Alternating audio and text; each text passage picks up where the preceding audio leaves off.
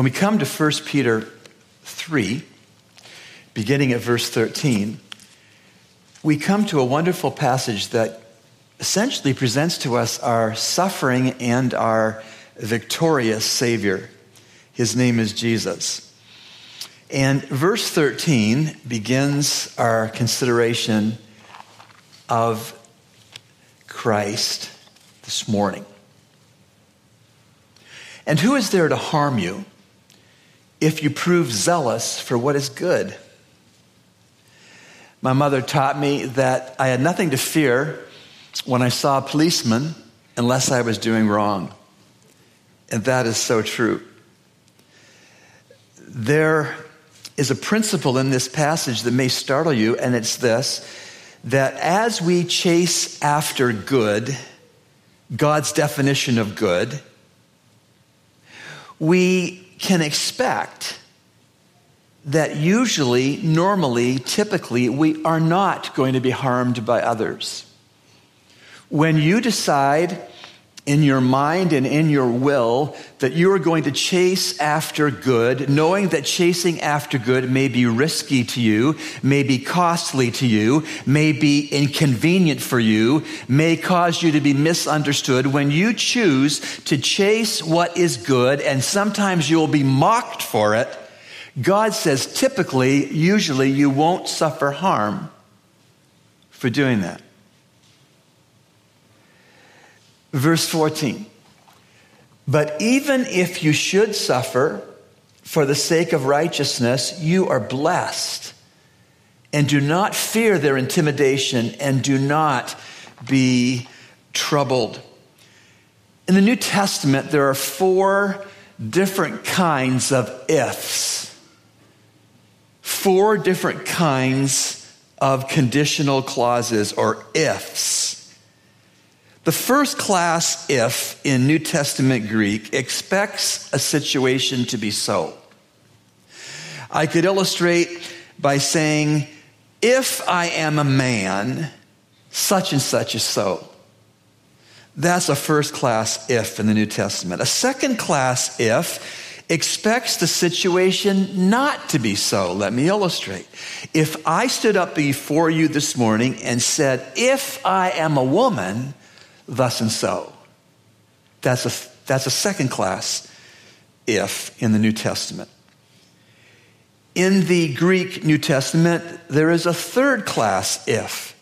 And that if expects a 50 50 chance of something happening.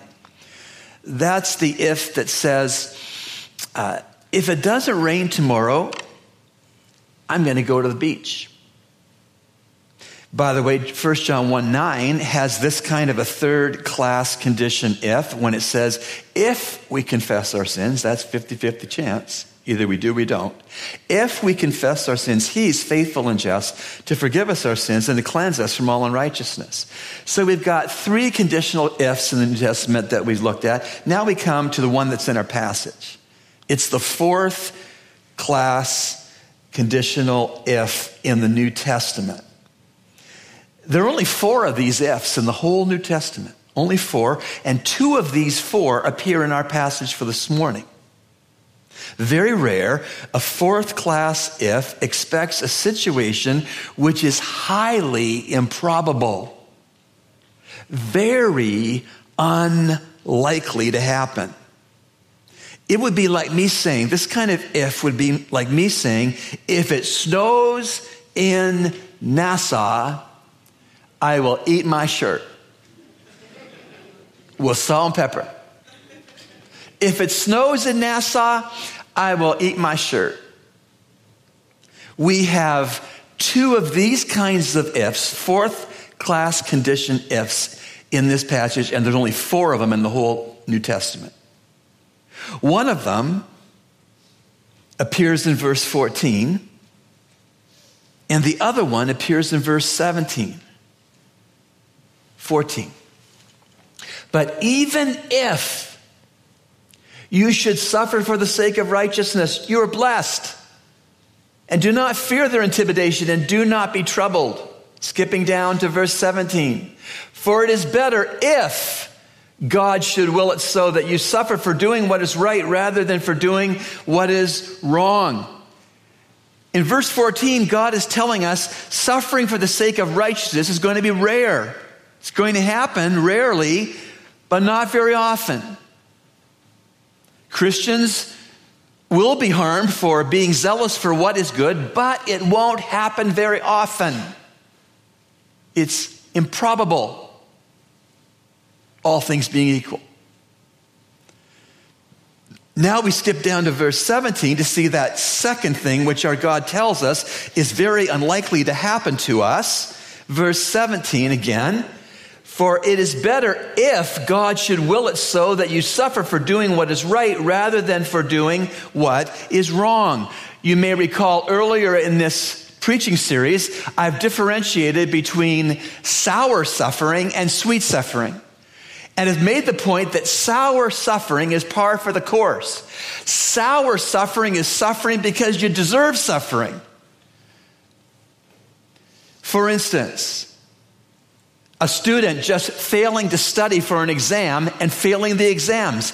That's sour suffering. You had it coming. Or the person who's warned by the physician to change their diet, to change their exercise regimen, and they refuse to do what the doctor says and they get diabetes. That is sour suffering. That's suffering for doing wrong. What we've got here is not sour suffering. What we've got here is sweet suffering. Sweet suffering. Suffering for what's doing what you've done right. Suffering because you played it by the book sweet suffering. And grammatically, here in these two verses, God is saying that it isn't at all common for you to be called by Him to suffer for doing what's right, but when you do, count it a blessing. Count it a blessing. 14. But even if you should suffer for the sake of righteousness, you are blessed and do not fear their intimidation and do not be troubled. Suffering for doing what's right. It can happen, but God says it won't happen very often. Now, the point of verse 14 is not only that it's going to be rare that a Christian will have to suffer for chasing what's good, the verse also makes the point that when we do suffer for chasing after good, albeit rare, then we are to see it as a blessing, not as a ripoff, not as an agitation, not as some kind of evidence that God doesn't love us anymore but to see when we're called in that rare occasion to suffer for what is do- we are doing right, then to see that instance as a blessing. A blessing. How does that work? Verse 15 tells us how that works. But sanctify Christ as Lord in your hearts, always being ready to make a defense to everyone who asks you to give an account for the hope that is in you, yet with gentleness and reverence. In the rare times that you are called by God to suffer for chasing good, in those times you can choose to sanctify Christ as Lord in your heart. You can decide to set the Lord Jesus apart in your heart and all of its affections and give him the highest place when you're suffering for doing what's right. That's how you mark it as a blessing. And those times, when rare times, when we are called to suffer for righteousness' sake, those are precious times. They're unique times. They're wonderful times. Because those times in particular afford us the opportunity and the reason to set Jesus Christ apart as being supreme and above all else in our affections and in our trust. These times, these rare times when God wills it that we suffer sweet suffering, the kind of suffering that Jesus suffered, when we suffer for doing what's right, these times are special times in our lives. These times are pivotal times in our lives, decisive times in our lives, preaching times in our lives without us even saying a word. I think of Brother Stephen Fu Chinese brother. Many of you remember Stephen. You recall perhaps that he answered an internet employment posting in China, and he came to the Bahamas to work on the Baha Mar construction site as an interpreter between the Chinese workers and the English speaking supervisors on the job site. And in the course of coming to the Bahamas, he came with, as a despondent young man, not sure at all of the meaning of life and as an atheist. And he noticed there was a, white helmeted construction supervisor every lunch who had earbuds in his ears and a Bible open on his lap. And Stephen eventually went up to this man and said, What are you doing? He said, I'm listening to Christian Bible teaching and preaching a podcast, and I'm following the Bible. And Stephen said, Could I do that with you? And over time, as the lunches got to be more and more, and Stephen got to hear about the existence of God and the love of God and the plan of God for salvation and the Son of God as the Savior. And Stephen, communist, atheist Stephen, despondent Stephen, trusted the Lord Jesus, miraculously saved him, made him totally new. Some local pastors, including Pastor Lee, began to take Stephen Fu under their arms and they would go to the job site on lunch hours and they would teach the Bible, explain the Bible to Stephen as a brand new uh, brother in Christ. After this pattern for some time, one lunch hour when they were ministering the Word of God together, the phone rang, Stephen's phone rang, and uh, he spoke and he then he hung up and told the pastors, I must go right away. They called the special staff meeting. I must be in attendance. They told me I must be in attendance. So he left. The next time they were scheduled to meet with Stephen, the pastors met with him and they said, What was that staff meeting about? You don't normally have staff meetings over lunch hour. And Stephen said, There was no staff meeting. They're watching me and they're not pleased that you're teaching me the Bible. So the pastor said, well, that's not right in the Commonwealth of the Bahamas. That's religious persecution. We're going to address that and get that straightened away. And you know what Stephen said? No. Because if you do that, it will make it even harder for the other Chinese Christians on New Providence. But sanctify Christ as Lord in your hearts. That's what Stephen did. As I had the pleasure of getting to know Stephen as his pastor in due time, he was sharing his heart, his conviction that God was calling him to train to be a pastor in the underground church of China. You know, there's a church in China that's above the ground, and it's all propaganda. It just preaches what the government wants preached. But there's an underground church, an unseen church, a church that is persecuted. And Stephen felt called to be a pastor in the underground church. And so I said to him, Brother, do you realize you could be imprisoned? Yes. And do you realize you could be killed? And he looked me right in the eyes and he said, Yes, Pastor. But sanctify Christ as Lord in your hearts. Stephen applied to Dallas Seminary and he received one of the rare full scholarships full scholarships for four years in the THM program. But when he applied for his student visa, he was declined. This is what he emailed me after that. Unfortunately, I got rejected by the embassy a couple of days ago. I will try one more time later if it's still not approved, and I will do online courses with Dallas Seminary. This is the point. God may think of this even better for me. Watch it. So I will go with God.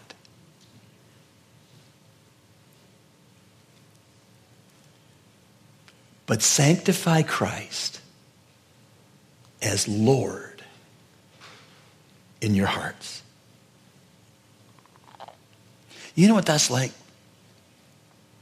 That's like concrete parking lot with a seedling tree growing out of the concrete.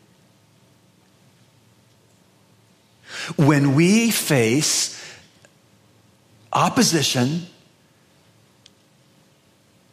for doing right, and we see it as a blessing, and we set apart Jesus Christ in our hearts as having first place, it's like someone looking into our life and seeing a seedling tree growing out of concrete.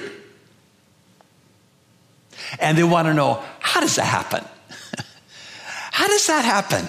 How does a seedling tree grow out of concrete? How does a Christian who's being opposed for doing right in his life or her life, how do they grow on and sanctify, put Jesus Christ first in their affections, their decisions, their priorities, their spending? How does that happen?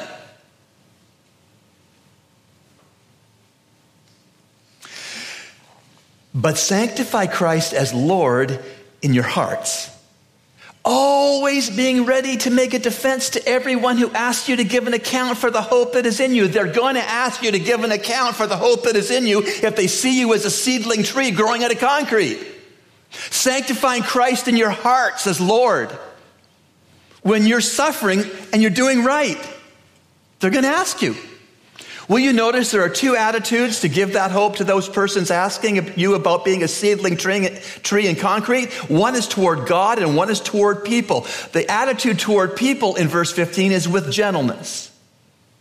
And the attitude Godward in verse 15 is with reverence. You know, one of the things that I pray about as your pastor and makes me kind of sad if I'm honest with you is how few adults in our assembly go to adult Sunday school. It's a small percentage. And it makes me sad because adult Sunday school is another opportunity every week for you to be equipped to provide a biblical sound defense for the hope that lies within you as seedling trees growing out of concrete. You need Sunday school. Sunday school is not just for children. And we have an excellent Sunday school for children and an excellent Sunday school for adults.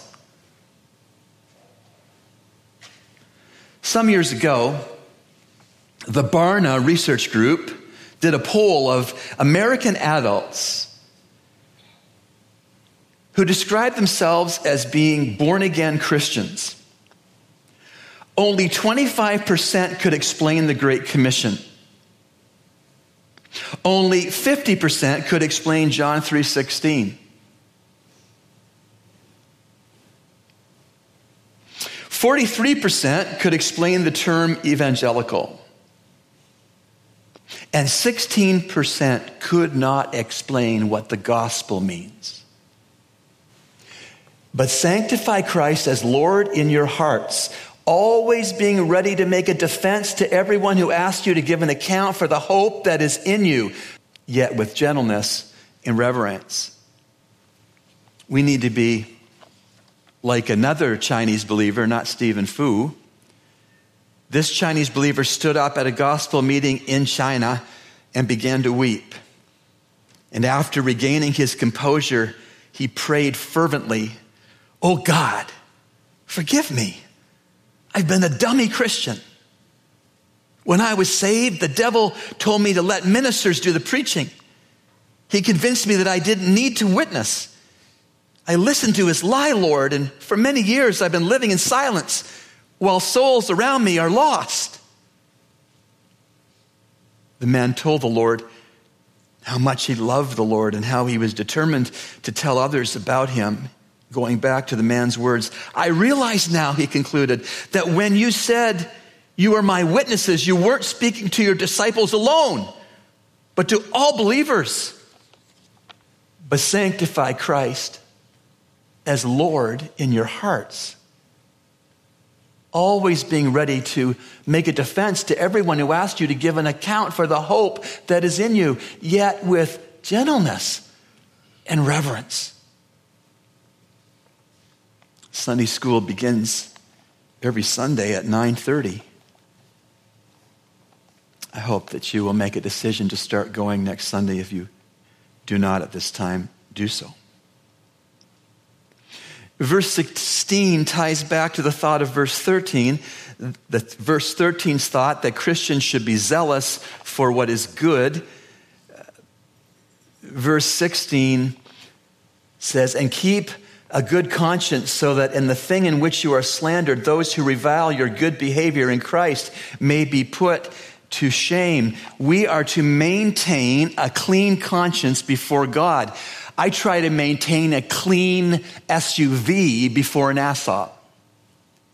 That requires getting it washed weekly, getting it vacuumed weekly. We are to do something far more serious than keeping our vehicles clean. We are to keep our consciences clean. We are to keep short accounts with God. And when we are aware of sin, we are to confess and agree with God about our sin being sin just as soon as we know we've committed the sin. And then, certainly by the end of every day before we go to sleep, search me, O God, and know my heart. Try me and see if there be any wicked way in me. Lead me in the way everlasting. Verse 16 reminds us of 1 Corinthians 11 28, the verse that tells us exactly what to do when we're waiting to holding the Lord's Supper elements in silence. But let a man examine himself, and so let him eat of the bread and drink of the cup. We are to be allowing the Spirit of God as a matter of course to search us for unconfessed sin constantly, not just at the Lord's Supper. And when we do so, and when we keep up to date in our confession of sin, we're forgiven. And we have fellowship full and rich with the Savior. And our consciences are perfectly calm and they're perfectly quiet and perfectly clean. And our pillows are soft under our heads in our beds at nights. And we can look ourselves in the mirror without regret or guilt. Verse 16 reminds us of another fringe benefit of a good and a clear conscience. A good and a clear conscience puts to shame those who make false allegations against us. Beth is in Alabama this today, and she'll be there through next Saturday uh, with her dad. Her dad is 92 years old, and he's been a preacher for over 60 years. He's now retired. Two years ago, he retired, 90. His first pastorate was in Columbus, Ohio. He was an associate pastor with a Dr. Ashbrook. Dr. Ashbrook was a fine, principled, godly pastor and man. But there were some persons in Dr. Ashbrook's congregation, they were leaders and they did not like him and they had it in for him and they were going to trump up things to get him out of their church. Isn't that vile? And so Dr. Ashbrook was to wire some mission support money to a missionary in the Far East. And he did. But remember, there's no fax, there's no email, there's not even telephone service. So communication is virtually impossible. So uh, he wires the money, and there's no recognition from the missionary that she, that she got the money. So these scallywags make the charge against Dr. Ashbrook that he absconded with money. And they started denominational proceedings and they got him defrocked. It wasn't true. Took away his credentials as a minister a wise church hired him immediately because they knew his character and knew these charges were not true. When the missionary was going to come back to America, she contacted the home church, not even knowing that Dr. Ashbrook had been forced out. And said that she'd like to meet with Dr. Ashbrook and the leaders of the church to update them on her missions work. The meeting was arranged to be in a house, private house. Dr. Ashbrook arrived first, and then all his accusers arrived uh, dribs and drabs after him, and the missionary didn't arrive until last. Can you imagine sitting in that parlor with those skunks? Awkward. She comes into the room and she says, Oh, Dr. Ashbrook, I'm so glad to see you. Two years ago, when you wired $535 from the church, it came at just the right time. But I've been too sick to acknowledge it. Do you know what happened? One by one, those snakes slithered out the back door of the house without saying a word.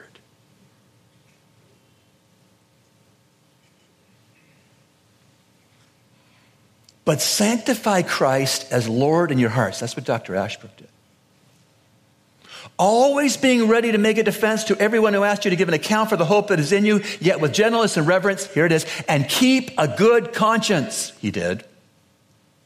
So that in the thing in which you are slandered, he was, those who revile your good behavior in Christ may be put to shame, and they were. Verse 17 reminds us that if the rare situation is willed of God that we would suffer for doing what is right, it is far better to suffer for doing what is right than for suffering for doing what is wrong. Sweet suffering is far better than sour suffering.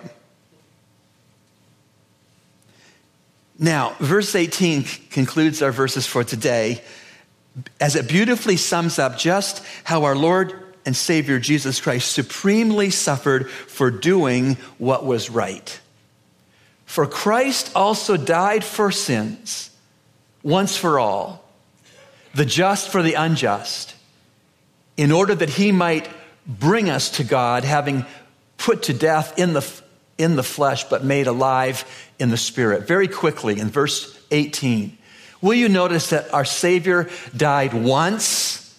For all. So, the Roman Catholic concept of transubstantiation, where the priest prays over the bread and the cup and believes that he turns it into the actual body and actual blood of Jesus. Do you know what that means? If that was what was happening, then they are re crucifying Christ every Mass.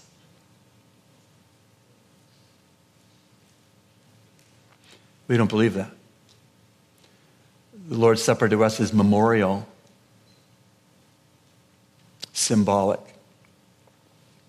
For Christ also died for sins once for all, the just for the unjust, in order that he might bring us to God. When you think about how in the world rebels like me and you could be made right with a pristine, perfectly pure, and holy God, we never would have thought that God could die for us. And if we could fathom that God could die for us, we never would have imagined that God would die for us in our places to bring us to himself. For Christ also died for sins once for all, the just for, instead of, on behalf of the unjust, in order that he, Christ, might bring us to God. He's the one who brings us to God. We don't bring ourselves to God. Having put to death in the flesh, but made alive in the spirit.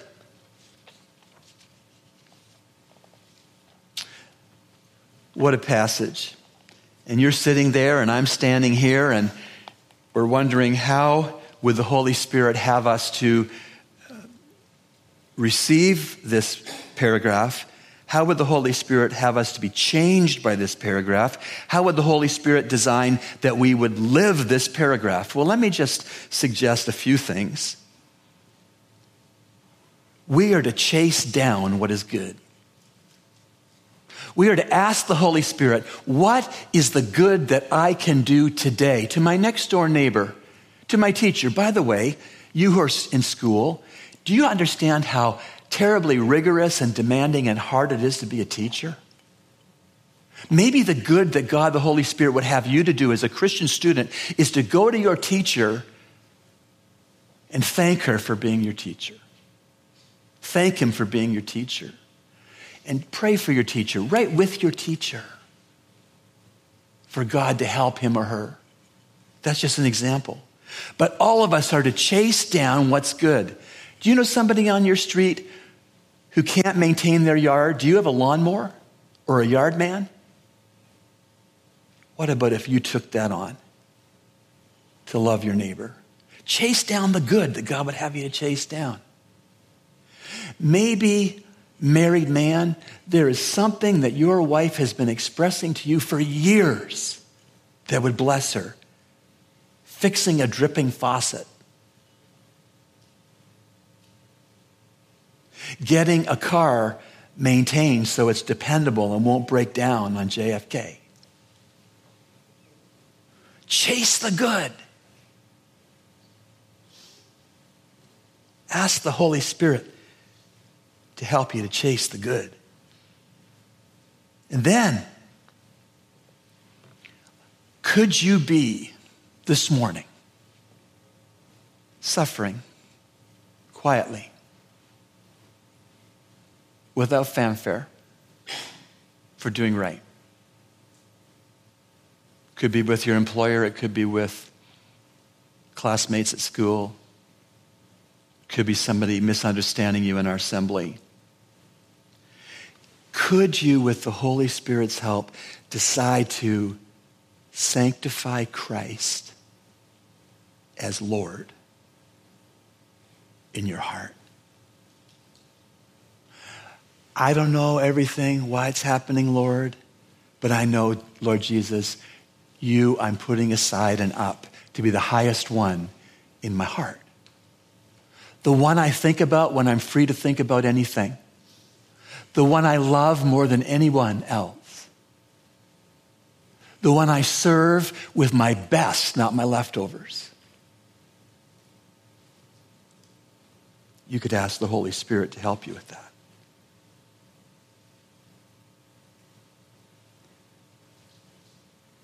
And who is there to harm you if you prove zealous for what is good? But even if you should suffer for the sake of righteousness, you're blessed. And do not fear their intimidation and do not be troubled, but sanctify Christ as Lord in your hearts. Always being ready to make a defense to everyone who asks you to give an account for the hope that is in you, yet with gentleness and reverence and keep a good conscience so that in the thing in which you are slandered, those who revile your good behavior in Christ may be put to shame. For it is better if God should will it so that you suffer for doing what is right rather than for doing what is wrong. For Christ also died for the sins once for all, the just for the unjust, in order that he might bring us to God, having been put to death in the flesh, but made alive in the spirit. Oh God, we thank and praise you for who you are and for who you are making us to be. We want to be seedling trees that grow out of concrete. Followers of Jesus, whose quality of life and speech causes people to flock to us and ask, What in the world is giving you hope? Lord, thank you for teaching us this morning drive the truth home in my life and in the lives of all the assembly. For I ask this in Jesus' name. Amen.